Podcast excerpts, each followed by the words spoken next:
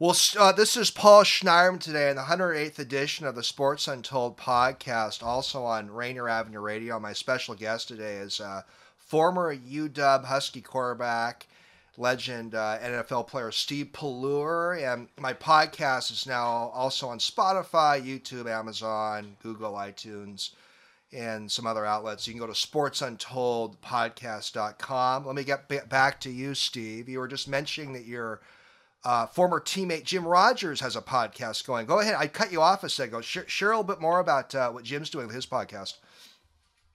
Well, I think he um, he was instrumental in getting the Don James statue out in front of Hec Ed and and kind of re-entered the Seattle Puget Sound a, a community a couple years ago um, after being all over the world and um, and so I was able to reconnect with him, and and he had started in in real estate, and so and I'm that's been my business for about the last 20 years. So I was trying to kind of help him uh, enter into the business, but he soon found uh, with his affiliation with University of Washington and his passion for Husky football, he he um, decided to do some interviews and videos, and so he he um, just started with like Sunny Six Killer and and a lot of the old favorites. Um, I think uh, who's the big offensive tackle from Snohomish that lost his foot, um, Curt Marsh, um, and and then a lot of you know not so big names like Gertrude Peoples, the um, the administrator that helped so many athletes over the years, and so um, it's just been really fun. I've I've only seen one of his podcasts, but um, he's uh, he's got like 40 or 50 of them. Uh, I guess I don't know if they're podcasts necessarily or YouTube videos or what, but um, he's he really has a passion for it and does a does a nice job. That's great, Steve. I'm gonna going to get connected Jim Rogers. I told you off the air I've had your colleague Mark Pattison on a couple times, who also has a, a great podcast. So I, I definitely uh, appreciate you sharing a little bit about Jim Rogers. Let me get back to you, Steve. So, Steve Pelluer is a graduate of Interlake High School in Bellevue outside of Seattle. Uh, Steve's a UW football legend. I remember when you led the Huskies to a 28 0 win over Iowa in the, I think it was 82 Rose Bowl. Uh, Steve set a whole bunch of UW passing records. Uh, Steve, I think, left the UW as a second career leader in passing yards. Um, Steve played in NFL for Dallas, Kansas City, and played in the CFL and, and played for the Frankfurt Galaxy of the of the World League of American Football. Of uh, so uh, Steve comes from a very athletic family. His son Zeke is now a member of the Husky football team. But uh, really appreciate you coming on the 108th edition of Sports Untold, also on Rainier Avenue Radio. Yeah, thanks. No, it's it's an honor to be here. Absolutely. Well, Steve, you know, your family has such a athletic tradition, and I kind of like you to share a little bit about how you got the football bug at a young age. And if you could share a little about your late dad, Arnie Pelluer, as well, who played at WSU, and what you share about your kind of your family heritage and how you got the football bug. Sure. Yeah, I think um, I think it helped just to have a you know an older brother and then a younger brother as well. So um, and we grew up in Spokane with a big backyard that really just turned into a football field and and just recall just heading outside at every moment. Um, I think uh, my athletic um, um, affinity probably started uh, with my grandfather, who his name was Carl Gustafson, and he actually um, was a running back for the Cougars um, and and won the Bowler Medal at, at Washington State. Uh, was a prolific running back, and um, so he, I just re- recall him, you know, getting me out the in the backyard with these old, um, ancient uh, foot, uh, baseball gloves and just playing catch. You know, just taught me how to play catch, and so that was kind of my first memory. Um, and then my father, Arnie, was a track coach um, and cross country coach at Whitworth, uh, which is Whitworth College in Spokane. So, sure. um, you know, he he would bring home a, you know, like he brought home a high jump pit and we put it in the backyard. So we practiced high jumping, and then he'd take us down to the field house and we'd run around and uh, just you know we were always um, you know outside doing sports as much as we can, mostly football, but you know also some baseball and basketball.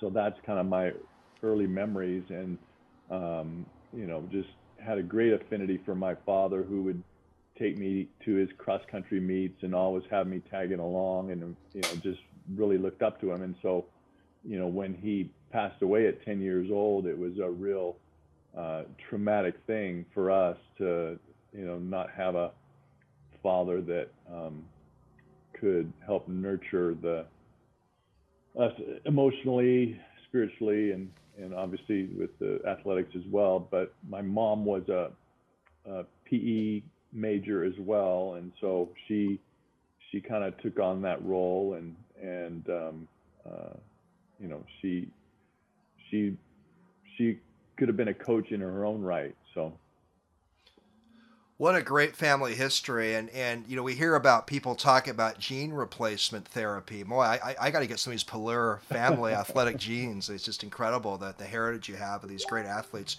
you know steve what part of your life that that has always interested me and i'm about eight years younger than you but i followed your career and, and certainly knew who you were before before we met, and you came from a couple generations of WSU family members. Tell us about your decision as a teenager to pick the University of Washington. That must have been a very tough decision for you. It was hard just because you know, ever since my um, older brother was there, I mean, even listening to his games as a freshman on the radio, you know, with the throwing Samoan. I mean, I was a big Cougar fan, and we would travel over to the games and you know, I got to know, you know, his buddies in the fraternity. I got to know, you know, um, a, lot of his teammates.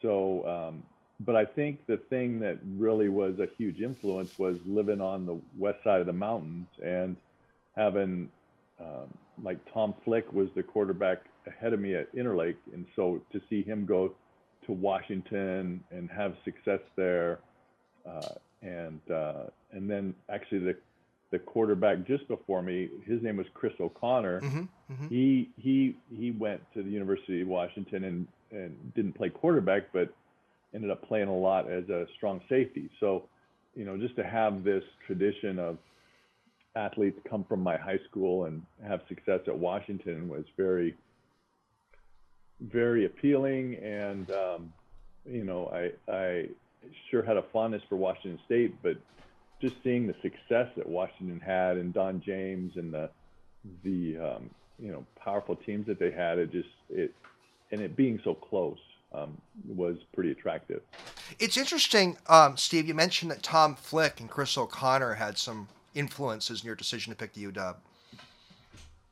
Yeah, and and my my brother had played with Tom, and so you know I had certainly followed his career, and and um, you know, uh, you know, Warren Moon had got him to the Rose Bowl, so they were just kind of getting to national promises, pro, uh, prominence with Coach James. So, um, you know, and the Cougars had done fairly well. You know, the throwing Samoan had kind of brought them to um, prominence, and you know, they had. Uh, I remember listening to them upset Nebraska in Nebraska, which was a huge win. Um, but I, I, just felt like uh, I wanted to be a part of a really successful program. I had a lot of respect for Coach James, and um, so um, you know it, it, was hard to to uh, step away from family tradition. But um, I just kind of felt like I I wanted to chart my own path to some degree. Paul Schneiderman, the host of the Sports Untold podcast, also on Rainier Avenue Radio with uh, UW legend Steve Pelluer. We're also on Facebook Live today, and I invite the audience to submit some questions here in this uh, interview with uh, with this legendary sports figure. Steve, you know, I mentioned in the introduction at the very beginning that you had an amazing game in that uh, Washington victory over Iowa. I believe it was in the 82 Rose Bowl. Was that the biggest highlight of your UW football career, that Rose Bowl victory, and your role in it? Um, yeah, I mean, it's definitely in the top three. I think, uh, you know, just that whole setting, the pageantry, the um, you know, the whole Puget Sound community getting behind that Rose Bowl tradition. You know, everybody traveling down to Pasadena. Um, it it it was just a thrill to to be there and and that you know to be able to practice in Newport Beach. You know, ten days before the game and spend holidays down there. It, it was really cool. But I think the probably my favorite moment was um, my senior year when we came back and beat Michigan um, at at Husky Stadium when we were down 14 points with you know seven minutes to go and we're able to come back and go for two and and win that game. So I think that's probably my favorite um, play and, and and moment. But I think the, the my favorite experience would definitely be that Rose Bowl that Michigan win was a huge early 80s win. Thank you for sharing that with us. Steve, I got to ask you maybe a little bit of a, of a kind of tough question, but I'm, I'm really curious. So you were 7 1 as the Huskies starting quarterback, but you lost a starting job to Tim Cowan the following year. Did that upset you? Oh, yeah. No, it was, it was very, I mean, I loved Tim. We had a good relationship, and I, he was, you know, he actually won the job my sophomore year, and then got hurt, and so that's kind of what gave me the opportunity to to play and, and help get the Huskies to the Rose Bowl. So, you know, everybody kind of expected me after having that Rose Bowl year to to um, you know continue to be the starter all that year, but you know we we got upset by Stanford after being ranked number one in the nation, um, and I just remember just feeling the weight of the world on my shoulders at that time. I mean, I just was carrying a lot of pressure. I, you know, I, I was just a young kid, and that it just, you know, it was, um, you know, it was it was a lot to deal with at that age, and and so, um, you know, I didn't really know how to handle that kind of pressure, and so uh, I think it it did affect my my performance and my confidence. And so it took a while to regain that. You know, I had Keith Gilbertson on my show a couple years ago, Steve, and you'll probably relate to this very much. Uh, Keith, I'm paraphrasing what he said. He said one of the toughest jobs in, in Seattle is being the UW quarterback. Hmm.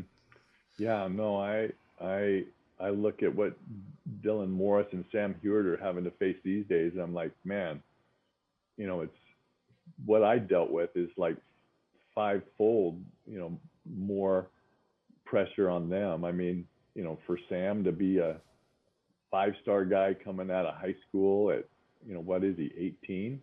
Um, you know, and uh, you know, just the expectations, especially with his dad being a an NFL quarterback. I mean, uh, it it uh, it takes a lot of mental toughness, I think, these days, and I'm I'm amazed at some of these kids that come out as freshmen and and you know light the world on fire. It's like, gosh, how how how do they do that? You know, how how are they so mature to be able to handle that kind of pressure?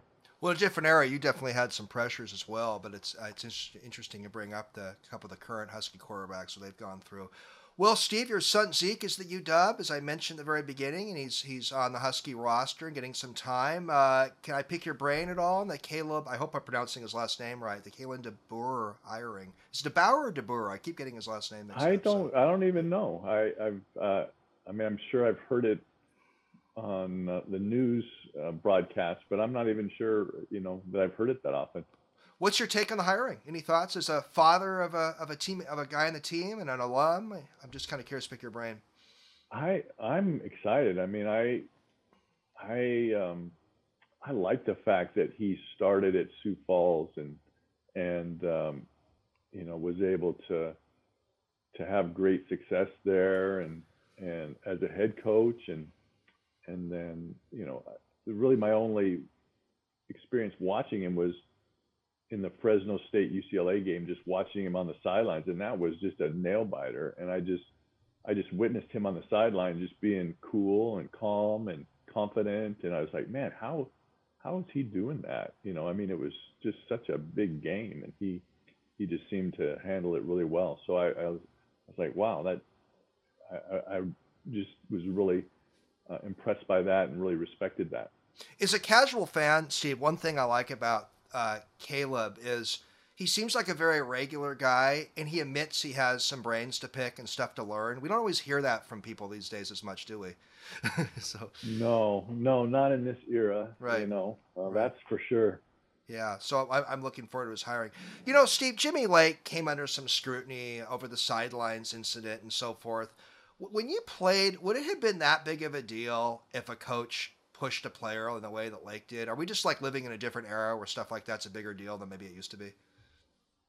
Yeah, I mean, I think um, I think it is different. I mean, I think um, in my era, I, I, I think it would have been uh, ignored probably and not really thought of. Uh, it just seemed like the typical thing. Um, but yeah, I think these days, you know, coaches have, and anybody in leadership has to be a lot more uh, cautious in terms of, uh, you know, how they handle themselves. Right. See, we're going to take it uh, kind of a lap around a whole bunch of different subjects today. I want to go back to some of your thoughts on the Huskies and your pro career. But these are two questions I've been asking guests for the last couple years now, and I always get the most amazing answers. Um, who's a living sports figure you would love to interview and have a conversation with? And who's a deceased sports figure in history you would have loved to have interviewed or chatted with? Well, I think, um, you know, one of my favorites growing up was Vince Lombardi. I think I would love to pick his brain a little bit. I mean, he he's just such a, a legendary figure. Um, so, you know, somebody that's no longer around, I think he would probably be the one. Um, and then uh, current figure, are you saying current figure that's still playing or not necessarily? Yeah. Just, However uh-huh. you want to answer, it can be just a, a current sports figure who still have a commissioner, a manager, a player, a retired player, just someone that's still with us in the sports world that you would just think would be fascinating person to chat with? Um, I don't know. I I I, saw a documentary on Barry Sanders and um, was just really intrigued by him. He's just is such a humble guy, and you know, I think if I was to interview anybody, um, you know, I'd love to pick his brain a little bit more and you know what it was like to for him to step out at the peak of his career, pretty much. Um, so, uh, I mean, that's and maybe it's just because that interview on TV was fresh in my mind, but uh, he he was a real intriguing guy to me. You know, no one, none of my guests had answered Barry Sanders yet. A terrific uh, answer that question of a living sports figure that a person would love to chat with. And I, I think maybe one other person mentioned Vince Lombardi, but those are two great answers you gave. So um, two definitely fascinating sports figures there in, in, sports history. Any thoughts, Steve, on this whole uh, college playoff debate? Do, do, would you like to go to a top 16 format, or do you like the Final Four? Would you like a top six? What's uh, what are your thoughts on that whole issue, Steve? I haven't put a lot of thought into it, but um, you know, four does seem pretty narrow. Uh, yeah, I, would say I'd, if I if I had to vote, I'd vote for six or eight over four. I, I've I've heard the idea of maybe having a, a top six and giving the, the top two a bye. Could you go along with something like that, maybe? Oh, I I don't think I'd like that. No, I, I, I think I'd yeah, I think I'd prefer, prefer either four and eight. You know, the thing about it is, you know, I actually got to talk to Chris Petersen uh, yesterday or day before about just the whole landscape of college football, and you know, he just reiterated that these kids have no time. You know, I mean, they are. It is a year-round thing, and you know, when they when they do rest, it's you know, they don't want to do anything else but just rest, and um, so you know, having more than eight just seems like um, it'd be going the wrong way and just putting more and more uh, time restraint, you know, time on those athletes. You're a real admirer of Coach Petersen, Steve.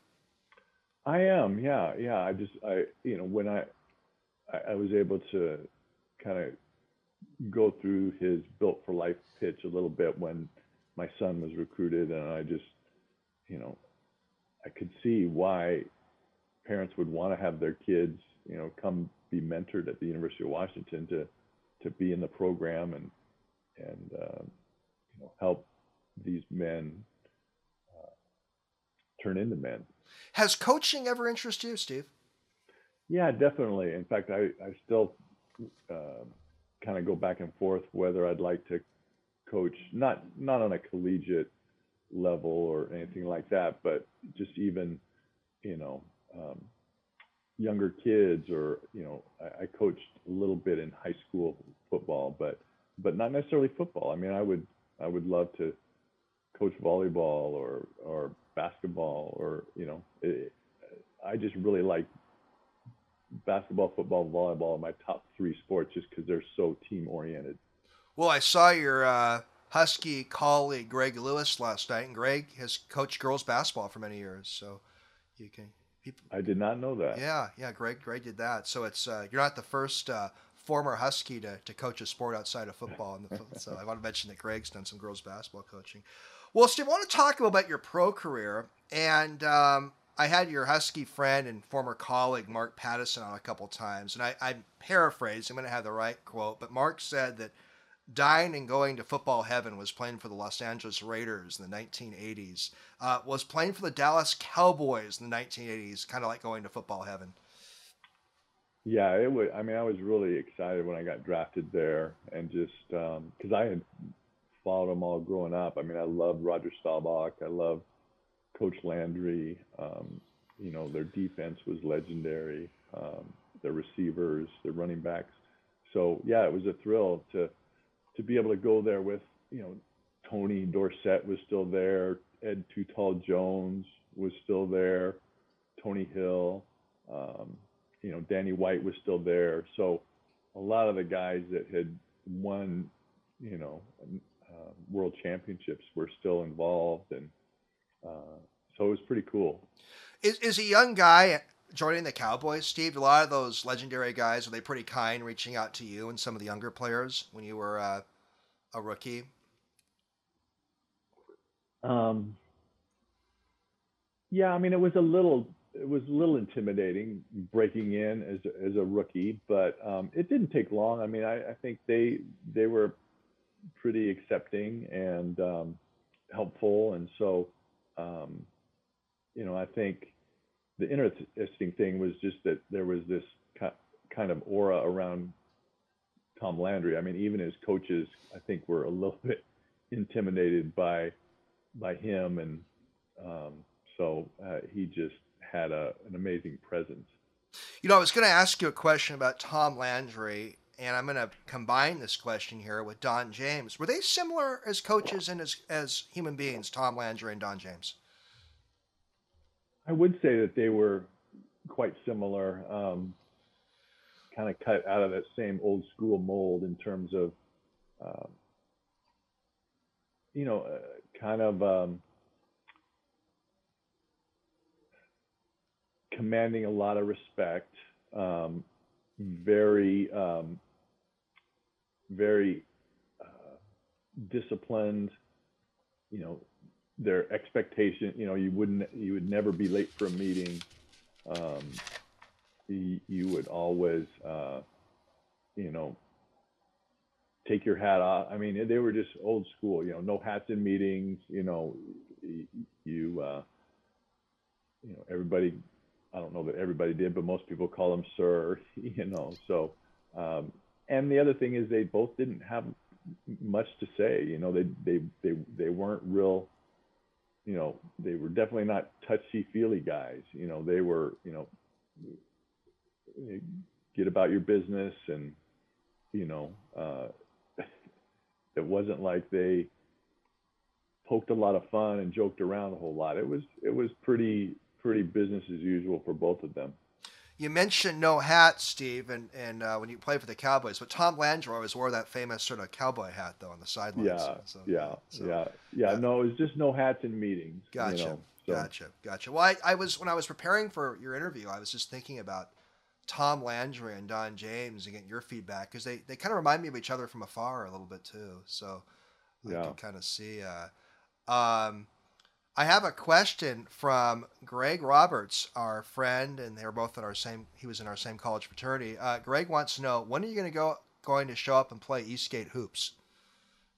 Man, you know, I'm almost back to the um, back to the ability to play basketball. I I had both of my knees replaced, and um, so I've got two straight legs now and no pain. So um, I don't think I could run the court for very long, but I could probably play half court. So uh, tell Greg that if if we can play half court, I I'm probably much more accessible.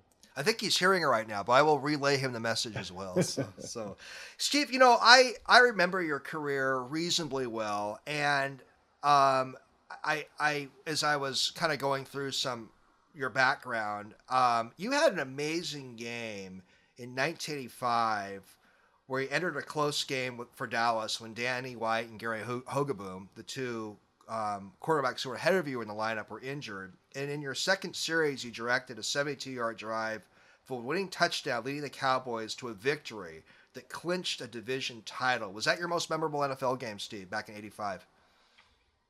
You know, uh, I do remember that now. Uh, I don't think it was my most memorable though, because um, the one I remember is in the Meadowlands against the Giants when we lost and not when we won. For some reason, that one sticks in my mind even more because uh, we kept coming back and coming back.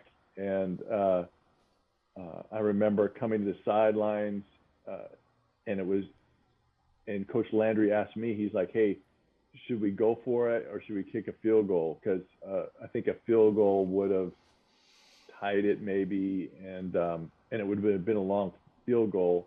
Rafael Septien was our kicker, and I said, "Let's kick it." And then I, and he he missed it, and I just kind of remember kicking myself that, you know, if I had some balls, we would have gone for it, and and and so I kind of kicked myself for not kind of putting the responsibility on someone else because I I didn't have a lot of confidence that he could make that long a field goal. So, um, but it kind of took the pressure off myself um, and you know put it on somebody else. And so I I I think that's the one that sticks in my mind because of the regret.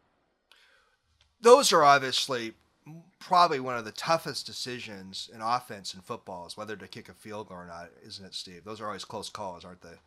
Well, there is. I mean, especially when you kind of know the range of your kicker, you know, and so, but I mean, the the chances of you know uh, a touchdown from the 40 yard line is is um, you know I, I can't remember how much time there was left, but I think there was only time left for one play. So Paul Schneiderman, host of Sports Untold podcast, also on Rainier Avenue Radio with Husky NFL legend uh, Steve Pelluer. Steve, you, you, grew up in the uh, Seattle area. You, you live in the Seattle area now. Was there ever a side of you that wished you played for the Seattle Seahawks in your NFL career?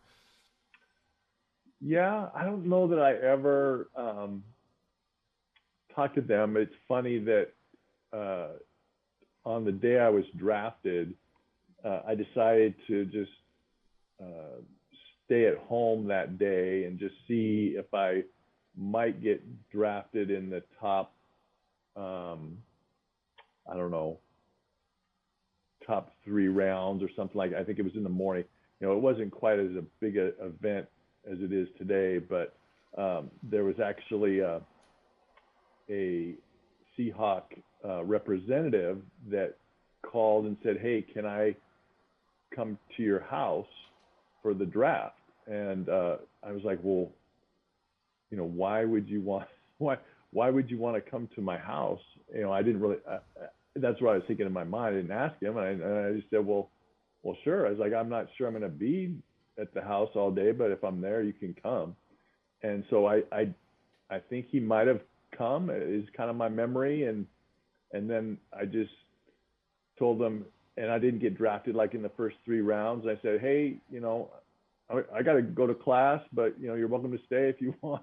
and and so it was just kind of weird. You know, I don't know if they thought that maybe I would be, be a free agent or if they were interested in me, but um, I just thought that that was always funny that the Seahawks had somebody there with me, you know, in the early rounds of the draft. That's an interesting story. Did you have an agent in those days? I did. I think it was the same agent that Don James had used at the time, and so he, I, I kind of thought, well, you know, if Coach James, he's good for Coach James, he'd be good for me. Um, did you enjoy your years playing for the Kansas City Chiefs? Yeah, I think those were some of my favorite years, just because um, I really liked Coach Schottenheimer. The the, uh, the I thought the offensive coordinator was top notch.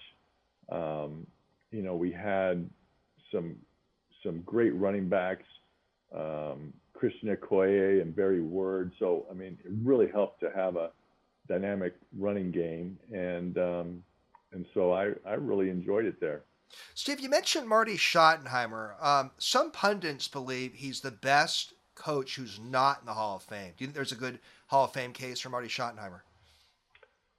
Yeah, I I I I love Marty. He was he was a, a player's coach for sure. Um, and uh, you know, it was fun too, just seeing his son come to Seattle because I remember him when he was in high school there and would come to practice, and uh, so it's it's it's uh, you know, it is too bad that he never won a Super Bowl because he he just he assembled some amazing staffs. I mean, the the staff that we had when I was there, you know, included, you know, Tony Dungy was coaching the secondary. Bill Cowher was the linebacker coach. Uh, Bruce Arians was the tight end coach. Herm Edwards helped on the defense. Wow. Um, you know, and I think the I want to say that the coordinator for the Chiefs now, uh, you know, was was there on staff. I mean, it was just this all-star staff. I mean, that um, you know, all all went on to be head coaches in the NFL. I mean, it was it was incredible. Those are huge names. That staff. That there could be a yeah. story on on the staff that you coaching staff you played under. You got time for 10, 15 more minutes, Steve? You got sure. great, yeah. great, great. I don't want to take too much of your time, and thank you so much for doing this. Um, if we can rewind for a second, do you have any general thoughts this whole college pay issue debate? What, what, what's your thinking on that whole issue, Steve? I just think it's it's just changing the landscape so quickly. I mean, um, between that and um, you know all these conferences vying for um, you know TV money and um, switching you know their allegiances and uh, all that stuff. I mean, it just seems like everything you know the the, the transfer portal. Um, you know, and it, it seems like it, a lot of it is really fueled by the desire for dollars. And um, so, I mean, and to some degree, I think it's good. I mean, these these kids are sacrificing a lot. I mean, granted, they're they're um, being put to work, so to speak. But um, so I, I, do think I like the fact that they're being rewarded. But um, uh, you know, I I do also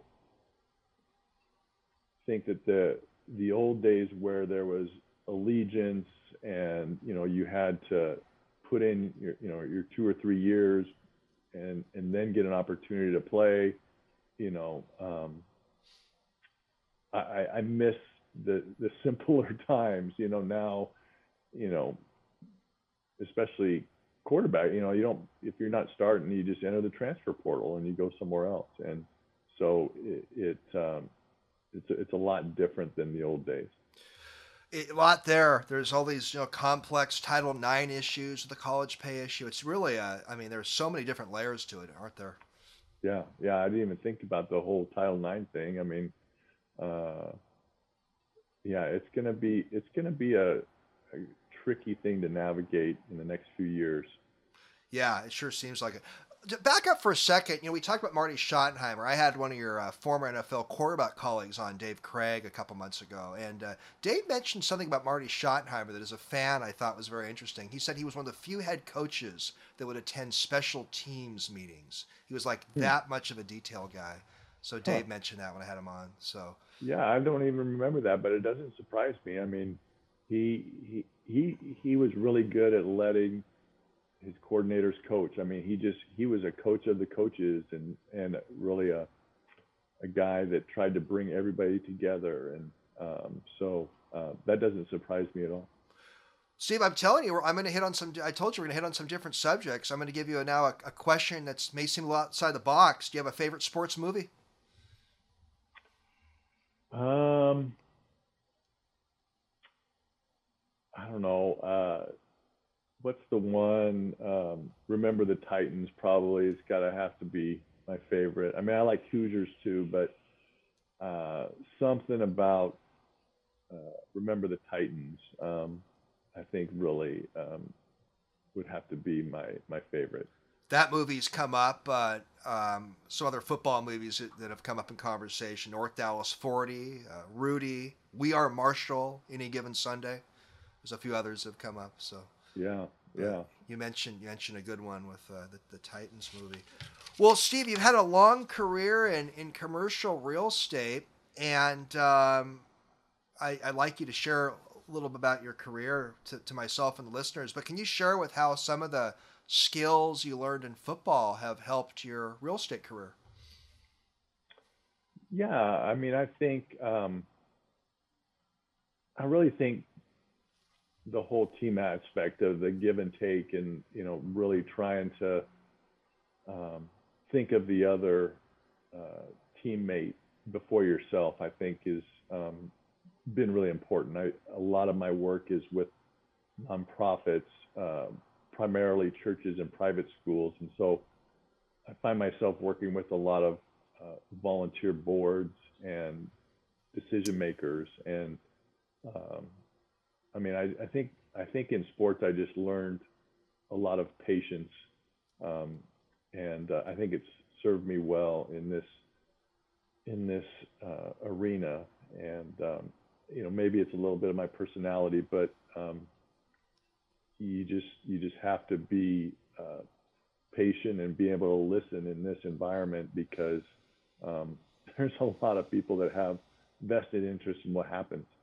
This this may be kind of a, a random, unique question, Steve. But is there anything similar at all to analyzing a commercial real estate proposition to maybe analyzing uh, what plays to run in football? Do you ever you see any very loose similarities at all with in that realm at all?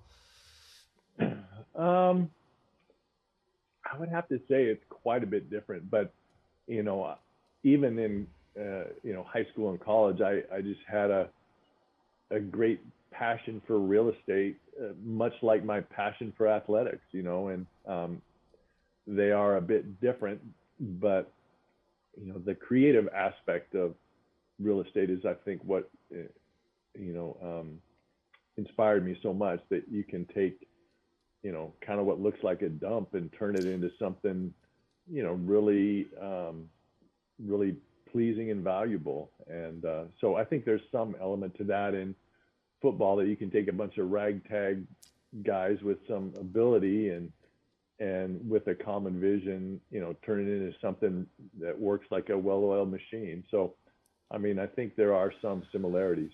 Thank you for building up my sloppy question. I was just trying to sort of sort of think through how the how football and real estate can be connected in some ways. Uh, Paul Schneiderman again. We got a few more minutes here with uh, UW football legend Steve Pelluer on the Sports Untold podcast, also on Rainier Avenue Radio.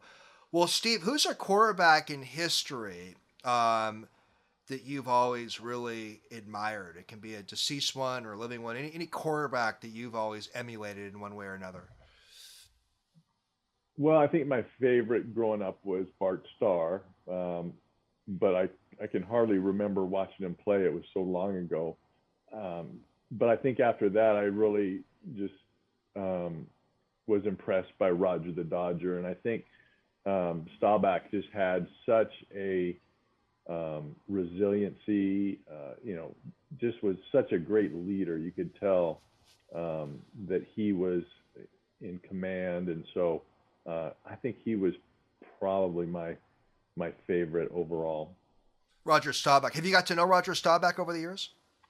Not real well. I mean, I, I was able to meet him a few times when I was in Dallas, and then he actually went into real estate and started an a, a, national, maybe even global real estate company and ended up selling it. And so uh, at one time it was called the Staubach Company. And I remember him coming to Seattle to kind of recruit some people. And, and I was thinking, man, that would be kind of cool to, you know, join his company. Um, I never did, but uh, I always thought that would have been pretty cool to to be a part of the the Staubach Company. I didn't know that he became a, a big real estate guy, Roger Staubach. Definitely a famous Hall of Fame quarterback. Steve, can you share a little bit about playing in Europe and Canada? Any, can you just give us some general uh, tidbits on your experience playing experiences playing those two countries? Yeah, sure. Um, I mean, it, I had retired for a couple years, and so I ended up going back into professional football after I got married, which was a kind of a new thing because in the NFL I wasn't married, um, and so it was fun for my wife to get a taste of, uh, you know, maybe not the NFL, but what it was like a little bit as a professional athlete. So, um, but some of my favorite football experiences were in Germany. Uh, the the fans in Frankfurt were um, some of the best fans in the world. That uh, and you wouldn't expect it, but they I think they're just used to standing up and and pounding music and yelling and screaming at soccer games, and they did the same in football. I mean, it would be so loud, uh, and they'd have the beer garden open, you know, two or two to four hours before the game. So, you know, uh, and there would be confetti all over the place, and they'd just be chanting. They'd be chanting players' names.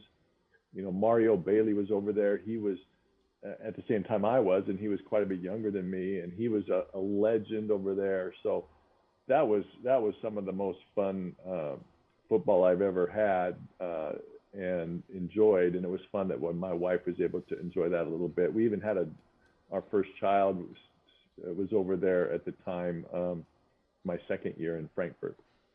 And, and and did you enjoy playing in Canada for a year or two? I believe it was. Yeah, I ended up getting hurt there. So, uh, and I was in Winnipeg, so I, I was really only there half a half a season, which, in a, in a sense, was a blessing because I didn't get to experience Winnipeg in the winter. Uh, but uh, that was that was just uh, you know took a little bit of a learning curve just because they have so many different rules and um, you know, you got two or three guys moving at the snap of the ball. And so it was fun just to get a taste of it. And, uh, you know, it was really a fun experience, but, um, you know, it didn't last very long. No fourth downs in the CFL, right? That's right. You're yeah. right. It's a little different, little different football. Did you and your wife, were you guys able to travel around Europe a little bit when you played for Frankfurt?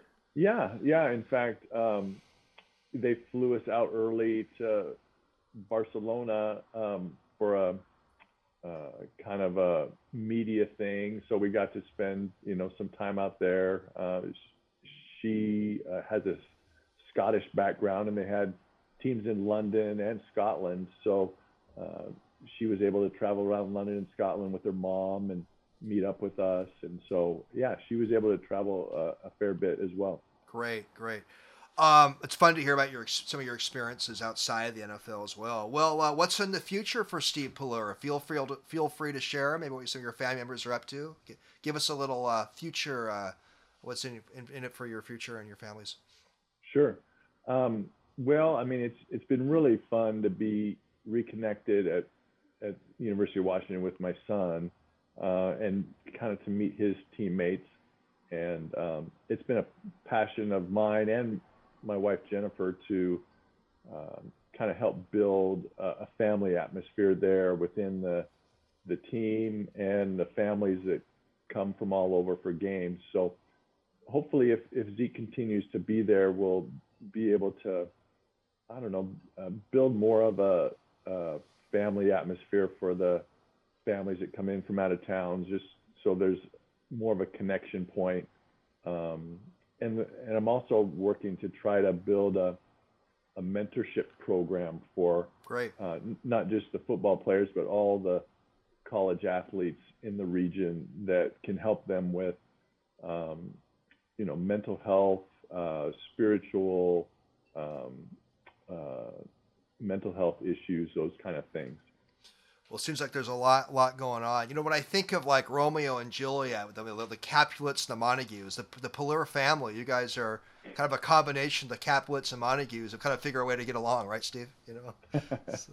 yeah, I mean, we still we still have our Husky Cougar um, uh, antagonistic uh, attitude sometimes, but it's all in good fun. And you know, I I've, I've always loved the Cougars and and uh, you know always pulling for them uh, if if they're not playing the Huskies. So and it was tough when my nephew was there to you know uh, uh when they were playing the Huskies just because you you know family always comes first. That's always an interesting question, Husky Nation, whether whether a Husky fan should play should root for the Cougars when they're not playing Washington. So I'm I'm I'm kind of with you, but I've heard some debates on that subject. So. well, Steve, thank you so much for doing this on Sports Untold. Really appreciate it. A lot of fun. I'm great to have you join my list of great interviewees, and uh, have a great Christmas and holiday season. And thanks for doing this. Thanks, Paul. It was a pleasure to meet you. You too. Likewise, Steve. You stay safe. Okay. Bye bye.